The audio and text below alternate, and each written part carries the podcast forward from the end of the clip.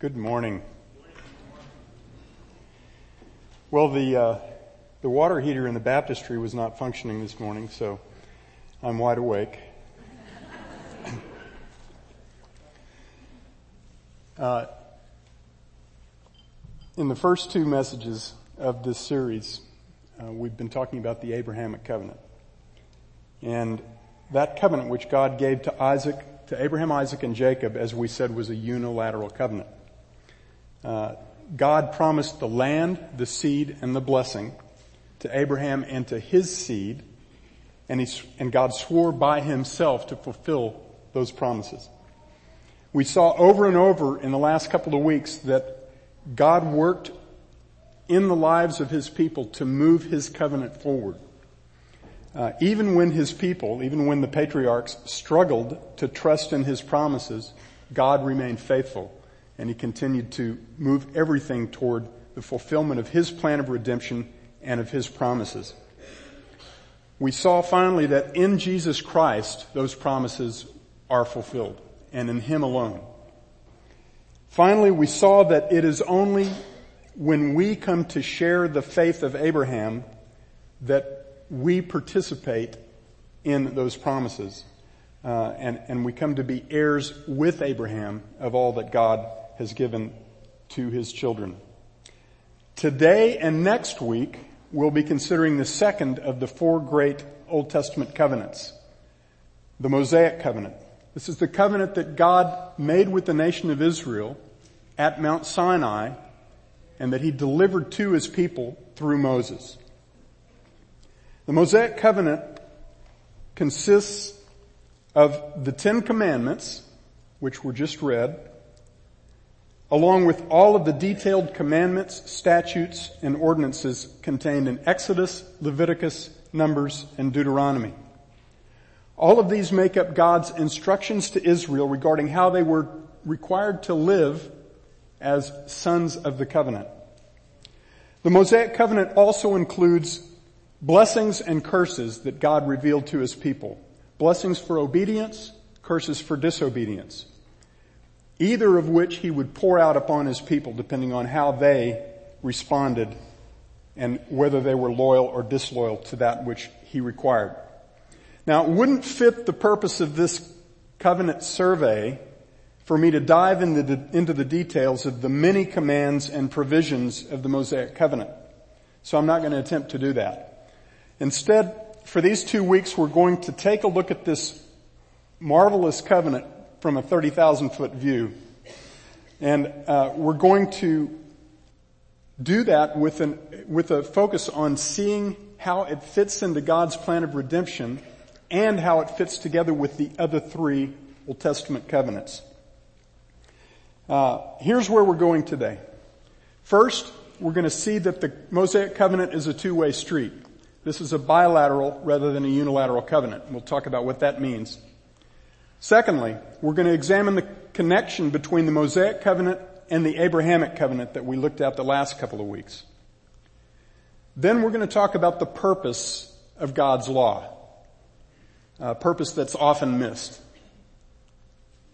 And we'll talk about how God's law actually works, about the difference between law keeping and rule keeping. And then we'll, we'll look at the heart of God's law, the great commandment. All right, that's where we're going. We're going to start by discussing the bilateral nature of this covenant. As we touched on in the first message of this series, a bilateral covenant is a two-sided agreement. It is by definition essentially conditional. God makes covenant with His people and He makes certain promises and those promises will be fulfilled toward His people if they behave a certain way. If they love Him and submit to His terms for blessing, then they will be blessed. If not, they'll experience curses from His hand instead of blessing. Now without getting into any extended discussion about the history of covenants in the ancient Near East, I'll say that Israel was already very familiar with this type of covenant. Based on their experience seeing how the kings of Egypt dealt with their subjects and how the kings of the surrounding nations dealt with their subjects. Most of what anyone in the ancient Near East saw by way of covenants were bilateral covenants. Covenants with very strong conditions attached. We said in conjunction with the Abrahamic covenant that the marker to look for in a passage about a unilateral covenant is the phrase, I will. You'll see that phrase repeated, and we saw in Genesis 12 that it was repeated over and over. In a bilateral covenant, the language is a little bit different. There's an if clause. The language is consistently presented this way. If you will honor the covenant, then I, God, will bless you. And by the same token, on the negative side, if you will not honor the covenant, then I will curse you. When we look at some of the passages in which the blessings and curses are laid out, we see this pattern with great clarity. Deuteronomy chapter 28 uh, lays out the blessings and curses of the Mosaic covenant, and it, it uh, expands on what came earlier in Leviticus 26. And in the blessings section, verses 1 through 14, we see God say, if you will diligently obey the Lord your God, being careful to do all his commandments, which I command you, then the Lord your God will, and then it goes through various types of blessing and specific kinds of blessing that God will bestow on his people. We see this if you will, then God will pattern continued uh, throughout the 14 verses in which the blessings are enumerated. Then, in verses 15 to 29 of the same chapter, Moses switches over to the curses, speaking on God's behalf, and he explains to Israel what will happen if they do not keep covenant. And once again, he says, if you will not obey the covenant, here's what's going to happen. And instead of blessings, we see curses. And by the way, this section of the book, this curses section, what I call the curses verses, is extended all the way through chapter 29 and into chapter 30. There are 52 verses on the curses and 14 on the blessings. Um, that's because, as I said last week, God knew which of those two Israel would spend most of their time in. Okay? Uh, so this, this identifying language is, is readily apparent in all of these passages. Alright, that's the language. Let's talk about the connection between the Mosaic covenant and the Abrahamic covenant. Leviticus 26 contains the abbreviated version of the blessings and curses that we were just looking at in Deuteronomy 28 through 30. We looked last week at this same passage, Leviticus 26, 40 through 45, and we saw that after Israel had experienced the full weight of the curses because of their failure to obey the law of Moses, they will turn back to God and he will remember his covenant with Abraham, Isaac, and Jacob. God vows in advance that he will not reject nor abhor Israel so as to destroy them. He will punish them. They will experience his curses, but he absolutely says he will not destroy them. And by the way, there are many verses throughout the prophets in which he makes that same declaration. Why would he not destroy them? Because to do so would violate his covenant with Abraham that he swore by himself to keep. It's a unilateral covenant. Uh, in the end of that, let's see, okay, this, the second set of verses here in verses 43 uh, to the to 45, this is where you see where, that God promises He will not reject or abhor His people, even though they in the verse before, they rejected his ordinance, his ordinances and their soul abhorred his statutes. That word play is a contrast between what God's people do and what God does. Now there's a very important interplay here and in many other passages between these two foundational covenants.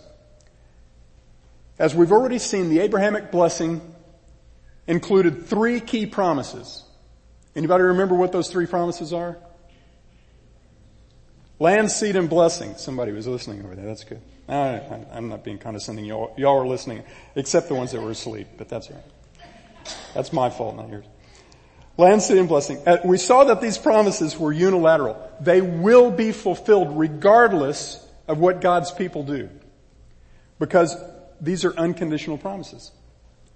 But, try to follow me here. participation by any given generation of Israelites in these three promises is conditional upon their willingness to keep the Mosaic covenant. This is the connection between the two covenants. Participation in the blessings that, that God has bundled together with being in the land, blessings of fertility, abundance of provision, divine protection from enemies, many other blessings.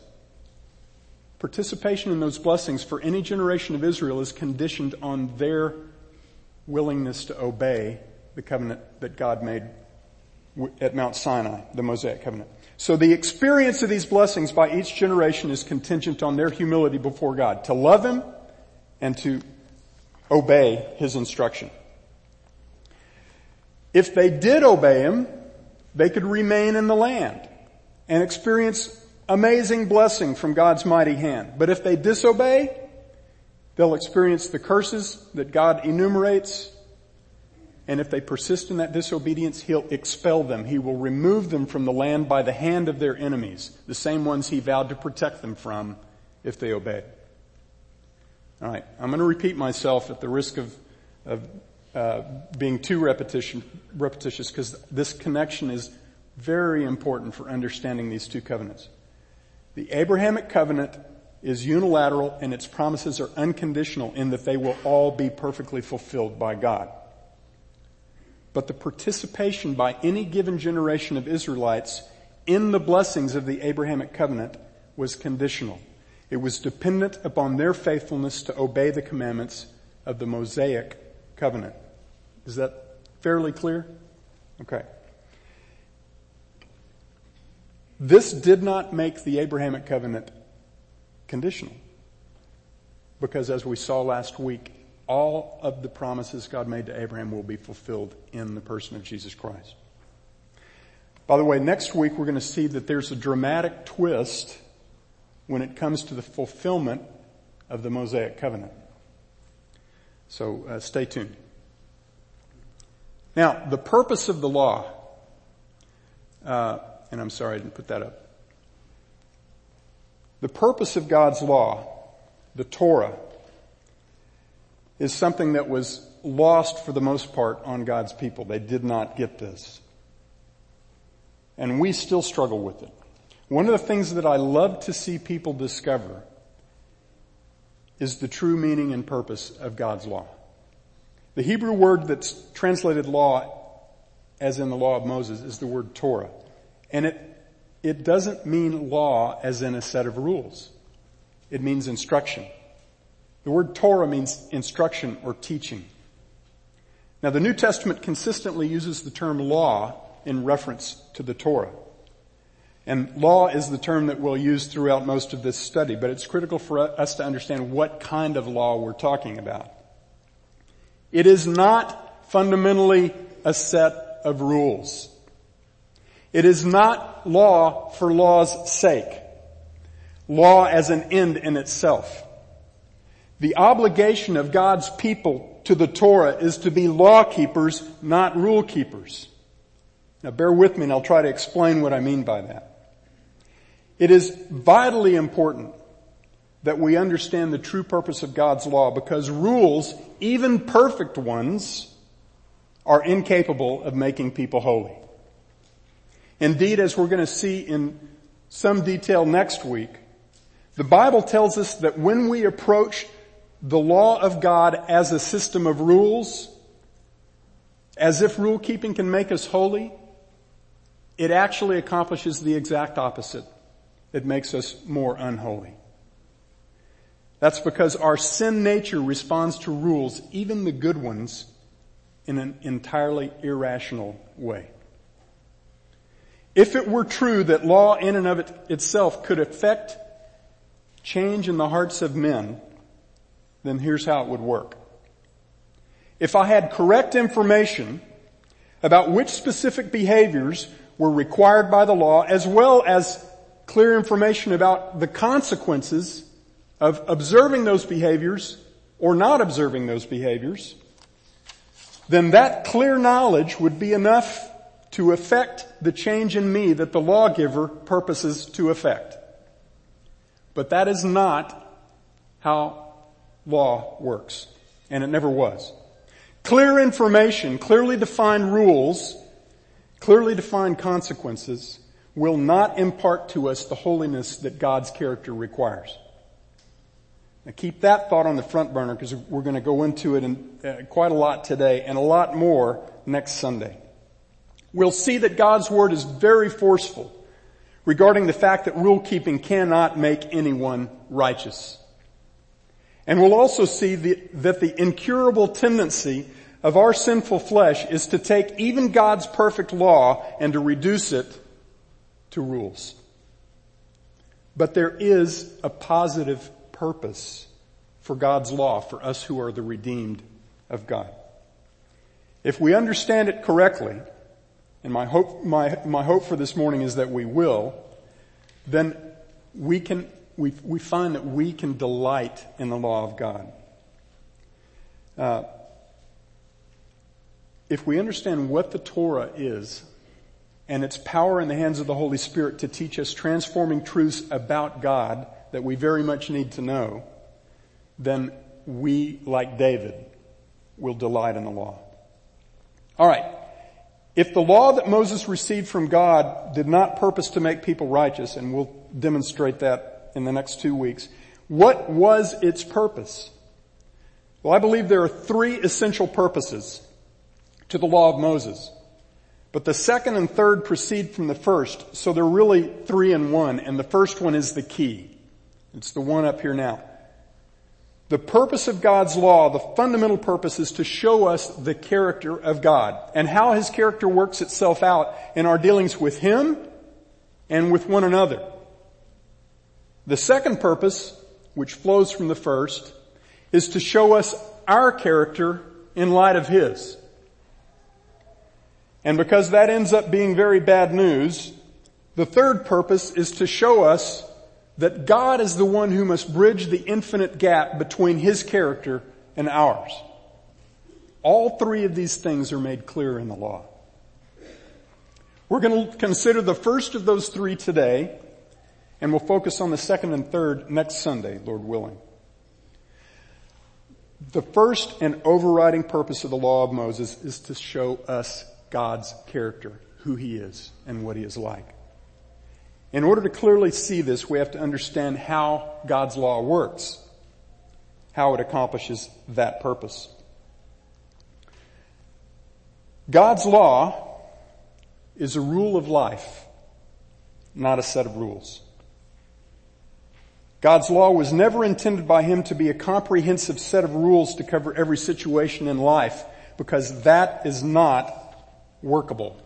In fact, it's not even possible. His law is intended to be a rule of life, a way of life that is in keeping with who He is. The second thing I want to point out is that God's law is principle by example. It's the spirit of the law that counts, not the letter. The Mosaic Law gives us specific examples of what it looks like when we work out God's character, as I said, in our dealings with Him and with others.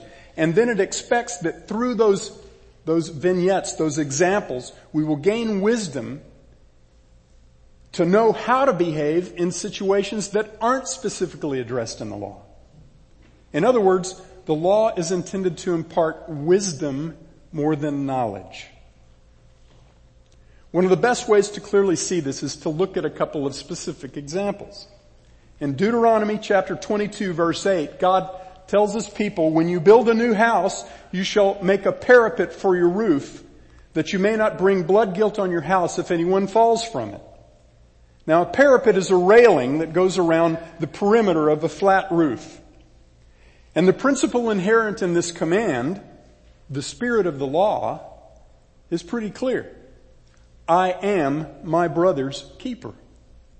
As a covenant child of God, I am responsible to protect my neighbor's life and well-being by taking reasonable precautions not to put him at risk.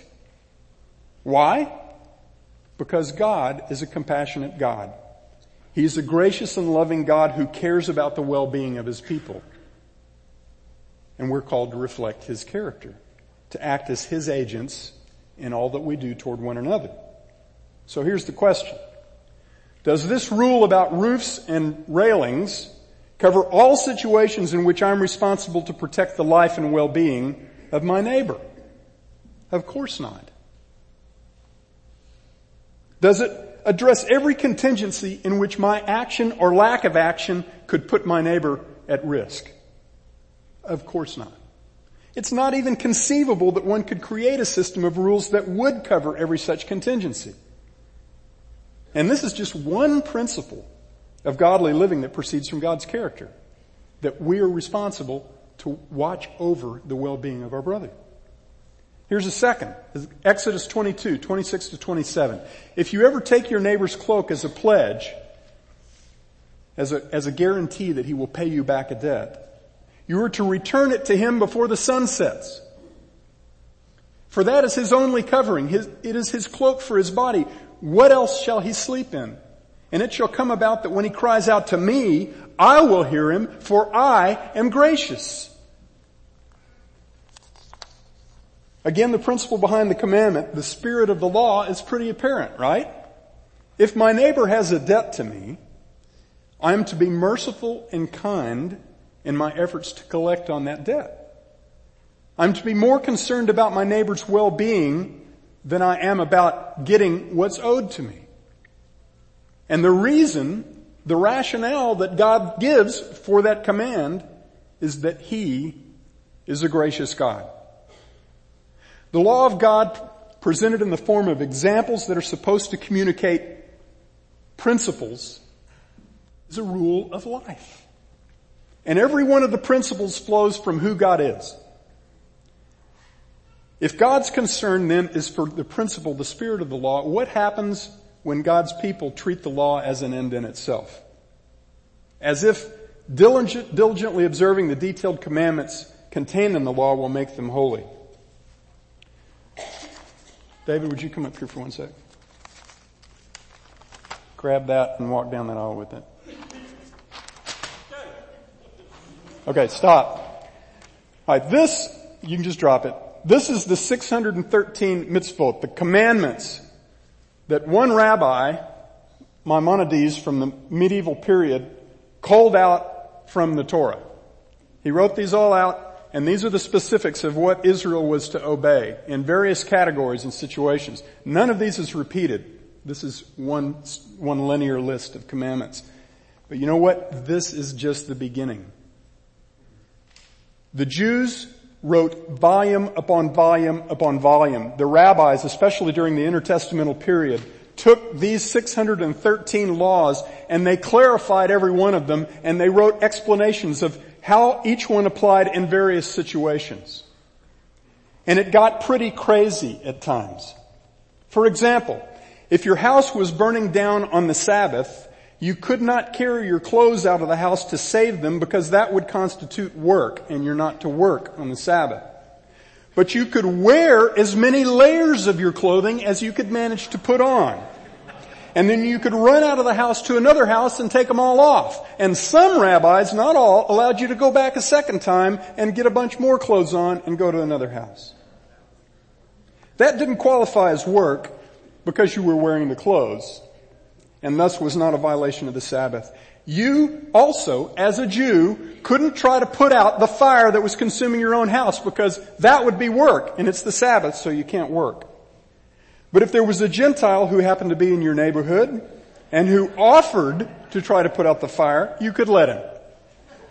You couldn't ask him to put out the fire because then you'd be complicit in asking a Gentile to do what the law forbade. But if he offered, you could let him. All this is documented, guys. This is public domain. This kind of pointless legalism is inevitably what happens when we pursue rule keeping as if it can make us righteous. We run out of rules to cover the situations we encounter, so we make more rules and then we inevitably impose them on other people. But not so much on ourselves. God's concern never was with the letter of the law. It was with the spirit of the law with that which the law shows us of his character. When his people replace the spirit with the letter, the principle is what gets lost. Every time.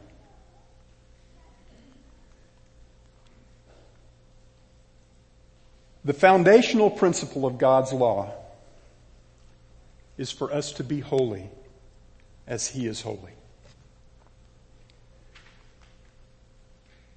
Leviticus 19 verses 1 and 2. God said, speak to all the congregation of the sons of Israel and say to them, you shall be holy, for I, Yahweh, your God, am holy. God said that he's not impressed with external rule keeping. In Psalm 51, David cried out after he was caught in the sins of murder and adultery. He cried out to God and he said, deliver me from blood guiltiness, O God, thou God of my salvation. Then my tongue will joyfully sing of thy righteousness. O Lord, open my lips that, I, that my mouth may declare thy praise. For thou dost delight in sac- does not delight in sacrifice, otherwise I would give it. Thou art not pleased with burnt offering. The sacrifices of God are a broken spirit, a broken and contrite heart, O God, thou wilt not despise.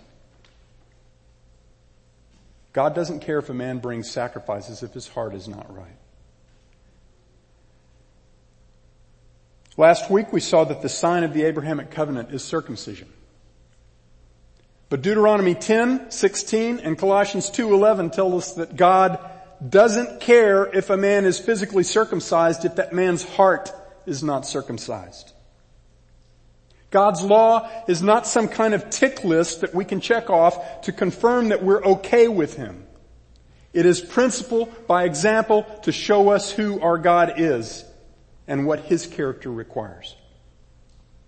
When we get that wrong, we distort and corrupt the law of God, which itself is holy and righteous and good. And we turn it into something that's useless and can't change anyone. And you know what? We all do this. The law is about God's holiness. Over and over and over through the, throughout the Pentateuch, as God is laying out the specifics of His instruction to Israel, He says that the reason for a particular commandment is because He is who He is.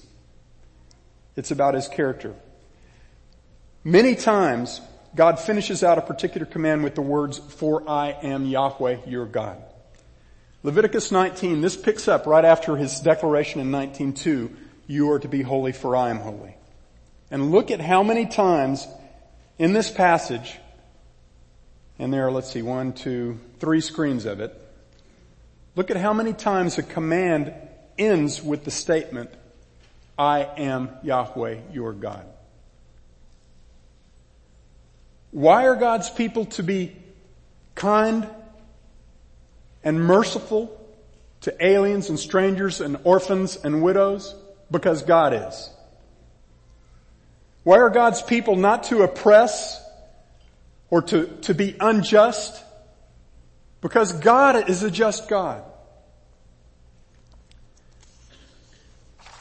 Everything that God requires of us is based on who He is. Fifteen times in this one chapter, God says, I require you to live this way because this is how I am.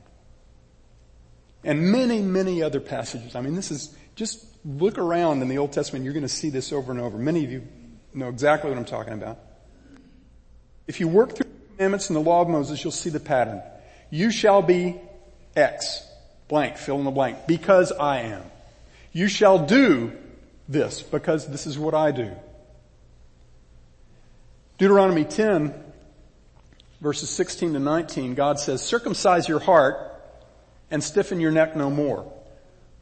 For Yahweh your God is the God of gods, the Lord of lords, the great, the mighty, and the awesome God who does not show partiality nor take a bribe. He executes justice for the orphan and widow. He shows his love for the alien by giving him food and clothing. So, show your love for the alien, for you were aliens once in the land of Egypt. Deuteronomy 16, 19, you shall not distort justice. You shall not be partial. You shall not take a bribe. For a bribe blinds the eyes of the wise and perverts the words of the righteous. And he just said in chapter 10 that God himself does not show partiality nor take a bribe. You'll see this again over and over and over. I hope that, that these passages, the sampling of passages establishes the point that God's law is a reflection of his character. There's one more thing we must not miss if we're to understand this great covenant, the Mosaic covenant as God intended it. And that is that the heart of God's law is love. Matthew 22 verses 34 through 40. A man billed as an expert on the law of Moses came to Jesus and tried to use that law to trip him up. That was a task destined to fail. He asked him, teacher, which is the great commandment in the law? And Jesus answered him and said, you shall love the Lord your God with all your heart and with all your soul and with all your mind. This is the great and foremost commandment. The second is like it. You shall love your neighbor as yourself. On these two commandments depend the whole law and the prophets. Now these were not new commandments when Jesus spoke them. Both of these come straight out of the law of Moses. The first is from the great passage known as the Shema, the passage that many Jews consider the most foundational in all of the Old Testament. Shema is the Hebrew word for hear, also translated obey. Hear, O Israel, Yahweh our God, Yahweh is one. And you shall love the Lord your God with all your heart and with all your soul and with all your might. Leviticus 19 verse 18, that's the same passage we were looking at a little while ago. You shall not take vengeance nor bear any grudge against the sons of your people, but you shall love your neighbor as yourself. Why? I am Yahweh. The apostle Paul said this about loving one's neighbor. Owe nothing to anyone except to love one another. For he who loves his neighbor has fulfilled the law. He who loves his neighbor has fulfilled the law. For this, you shall not commit adultery, you shall not murder, you shall not steal, you shall not covet, and if there is any other commandment, it is summed up in this saying, you shall love your neighbor as yourself. Love does no wrong to a neighbor. Love therefore is the fulfillment of the law. The law of God is a law of love. If you love the Lord your God with all your heart, soul, mind, and strength, and you love your neighbor as yourself, you don't need rules. The principles in all of the other commandments in the Mosaic covenant will be fulfilled by love. The spirit of the law will be fulfilled. The Ten Commandments, of course, fit perfectly into this understanding of God's law. And somehow that slide is gone. Hang on, give me one second.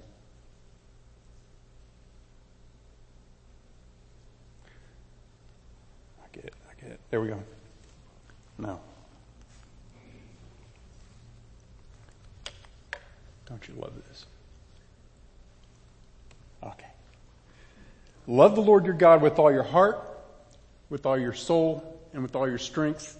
And the second commandment, love your neighbor as yourself. Many of you have seen this breakout before. The first four commandments are about loving God. The other six are about loving men, people, as yourself.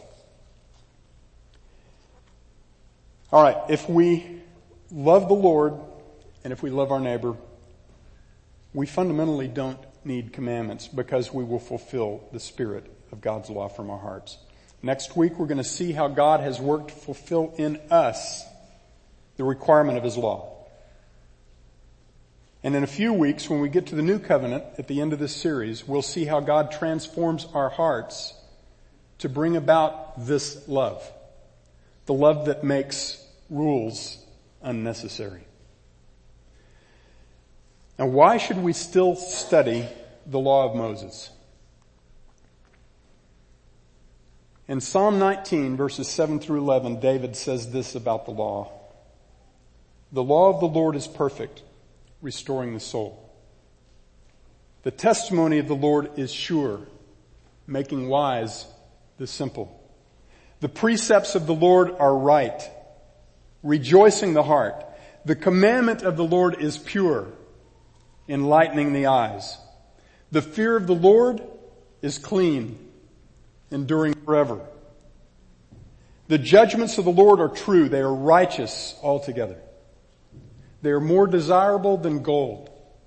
Yes, than much fine gold. Sweeter also than honey and the drippings of the honeycomb. Moreover, by them thy servant is warned. In keeping them there is great reward.